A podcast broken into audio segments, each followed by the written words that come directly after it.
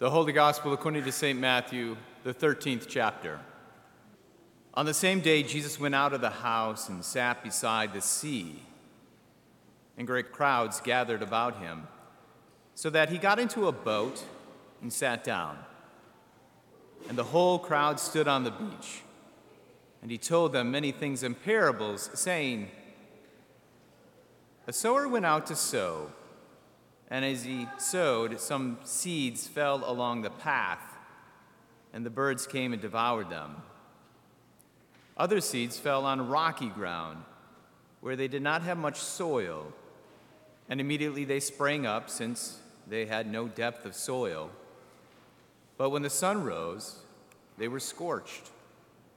And since they had no root, they withered away.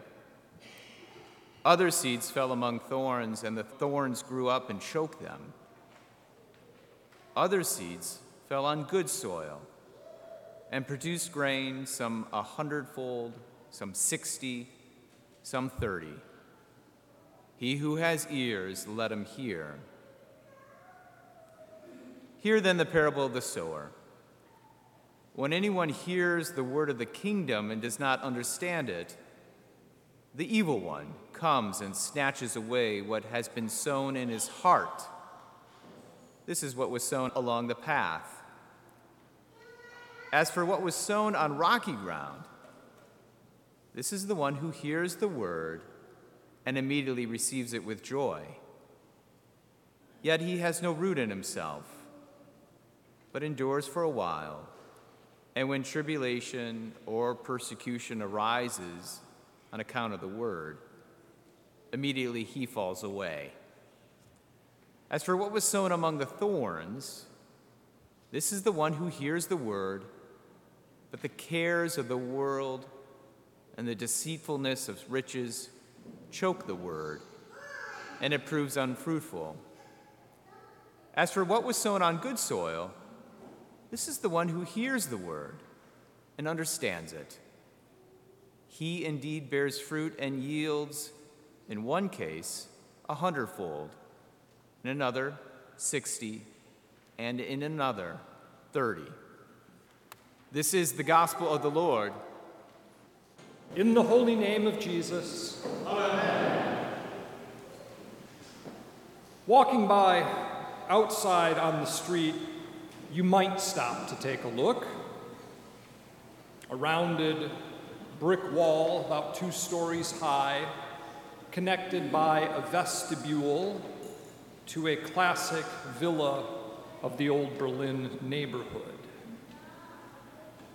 A sign out front and a little cross on top mark it as a church.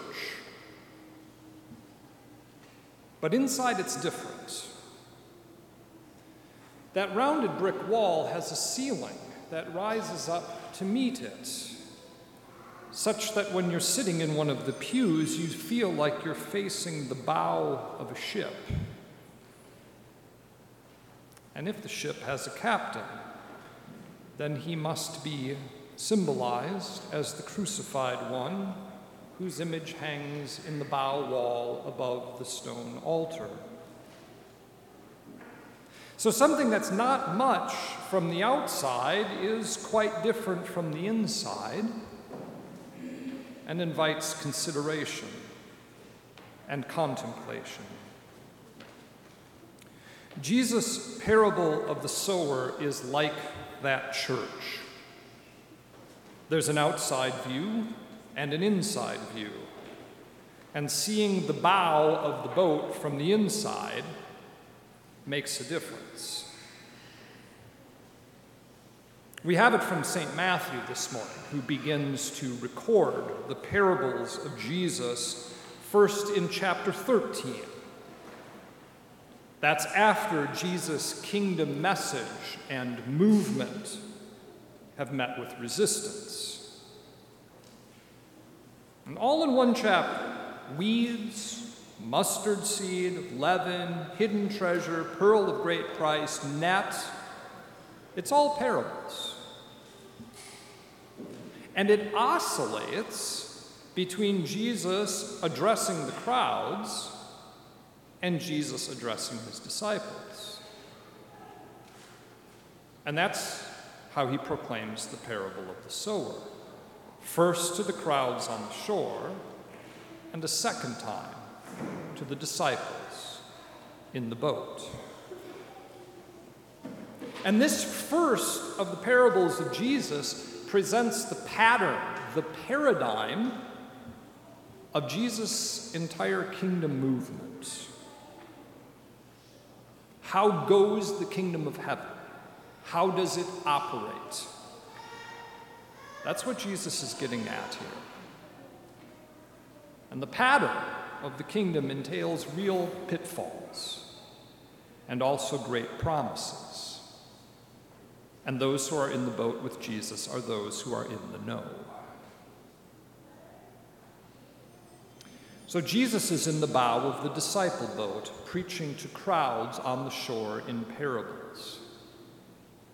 In the verses that got left out of the lectionary reading, the disciples then ask Jesus a question. And they don't ask him to explain the parable of the sower, they ask him to explain himself. They want to know why he's preaching in parables at all.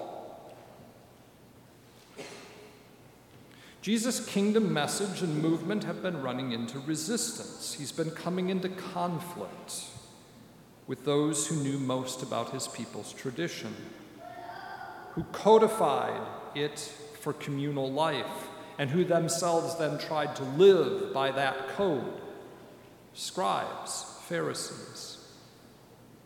And this conflict had reached such a pitch that Jesus' own mother and brothers had sought to intervene. So Jesus may have the interest of the crowds, but if he can't get even the local leaders of Galilee, how's he ever going to win Jerusalem? And now he's standing there telling stories. Preaching the kingdom is kind of like a campaign, and the disciples appear to be a bit worried about their candidate. So, as his kingdom campaign kind of looks like it might be skidding off the rails, his disciples would save him from the peril of talking in parables. But Jesus then says something like pitfalls are actually built into the pattern of this kingdom. So he's out to be sure, to win hearts like yours and mine. And at the same time, there is a real formidable enemy snatching his word from human hearts. Jesus' kingdom movement is the stuff of joy. And it will entail suffering such that the joy will come to an end for some. Jesus' message is embedded in the here and now, in the fray of human life with its worries and its struggle to get ahead. And in that real fray, it is going to suffer casualties. So, disciples of Jesus, listen up. This is just how it is. From the prophets to Jesus to today, the pattern of God's kingdom entails real pitfalls. It is resistible. Human life can and does fail to come to proper fruition. Now, running into resistance, Jesus in the bow of the boat changes his mode of speaking, but he does not change course. He identifies pitfalls, but he doesn't exactly seem to be looking to avoid them. For example, there is a sort of wanton generosity to the sower. You and I would be pretty inclined to call him wasteful. But then again, we're in the boat. So we know that the sower is God. And we know that Jesus is both sower and seed. He's God and at the same time the Word of God come down in human form to earth. So God is wasting his Son? And Jesus is wasting his words all over the place? No. No, it's that we novice mariners have more to learn from Jesus. Because there's promise here promise to Jesus' pitfall confronting kingdom. He's telling them this, he's telling us this. He is going to be wantonly generous with his word, even with hearts where the devil is defensively territorial. And that's just where it starts. Here's another promise of the kingdom. There is a joy to this business that exceeds the joy you sensed when you first heard Jesus. When you first ran into Jesus, you were still brimming with subtle self confidence, self interest, plans for self realization. But he's peeling that away in the boat. You couldn't have suffered like that especially anything that pinched on that self business. But Jesus is working a joy with you in which you can lose yourself. Here's another one. Jesus is promising a pattern of life above, or perhaps below, the normal fray.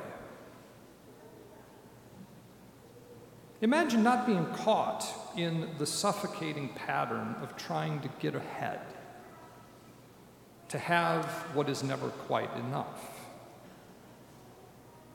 The people in the boat with Jesus, they turn out to be pretty strange.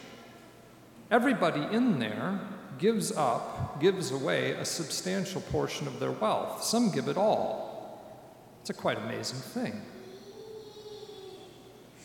But the two real kickers come at the end of the parable and then at the end of the re examination of that parable with the disciples in the boat. And the first of those is that human life can and does come to proper fruition. And that happens with those who listen to and understand the Word. How do you understand the Word? You ask Jesus what's going on and you listen again. That's what goes on in the disciple boat. That belongs to the nature of the church. Secondly, the big kicker is that proper abundant fruition of human life is not static. It is not homogeneous, boring. It's variated. Sometimes it's quite unique. You know, on our best days, you and I might be forecasting something like a 30 fold harvest on a really good day. But look around the boat. God's up to 60 fold business with some of these people.